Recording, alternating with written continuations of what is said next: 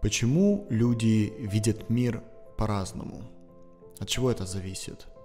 От чего бывает так, что даже находясь с людьми в одной комнате, вы часто смотрите на одну и ту же ситуацию, словно жители с разных планет?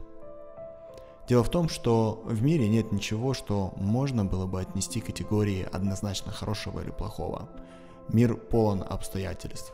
Чтобы почувствовать обстоятельства, вам нужно их для себя описать.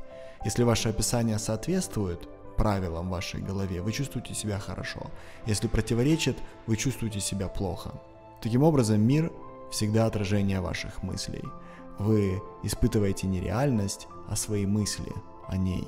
Ваши чувства не работают как камера, воспринимая и показывая вам реальность без искажений.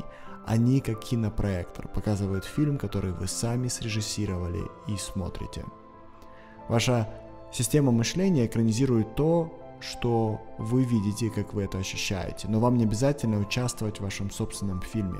Его достаточно смотреть. Обратите внимание на то, что происходит в вашем сознании, и спросите себя, это мое мнение или объективный факт? Если хотите проверить, факт ли это, подумайте, может ли любой другой человек подтвердить это даже в зале суда.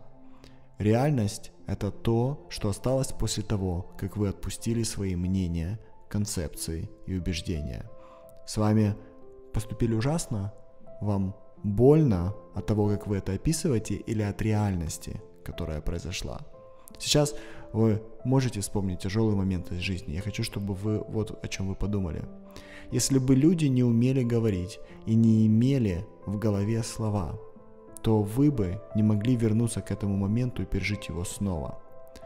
Воспоминания – это факт плюс значение плюс эмоция. Если нет значения, то нет воспоминания. Вам больно не потому, что с вами поступили плохо, а потому что ваши значения противоречат вашей инструкции к реальности, вашему представлению о том, что правильно и неправильно.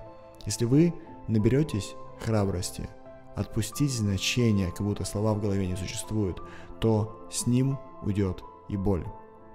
Больше о том, как отпускать значения, чтобы они перестали доставлять боль, вы можете узнать из нашей еженедельной рассылки о работе с мышлением.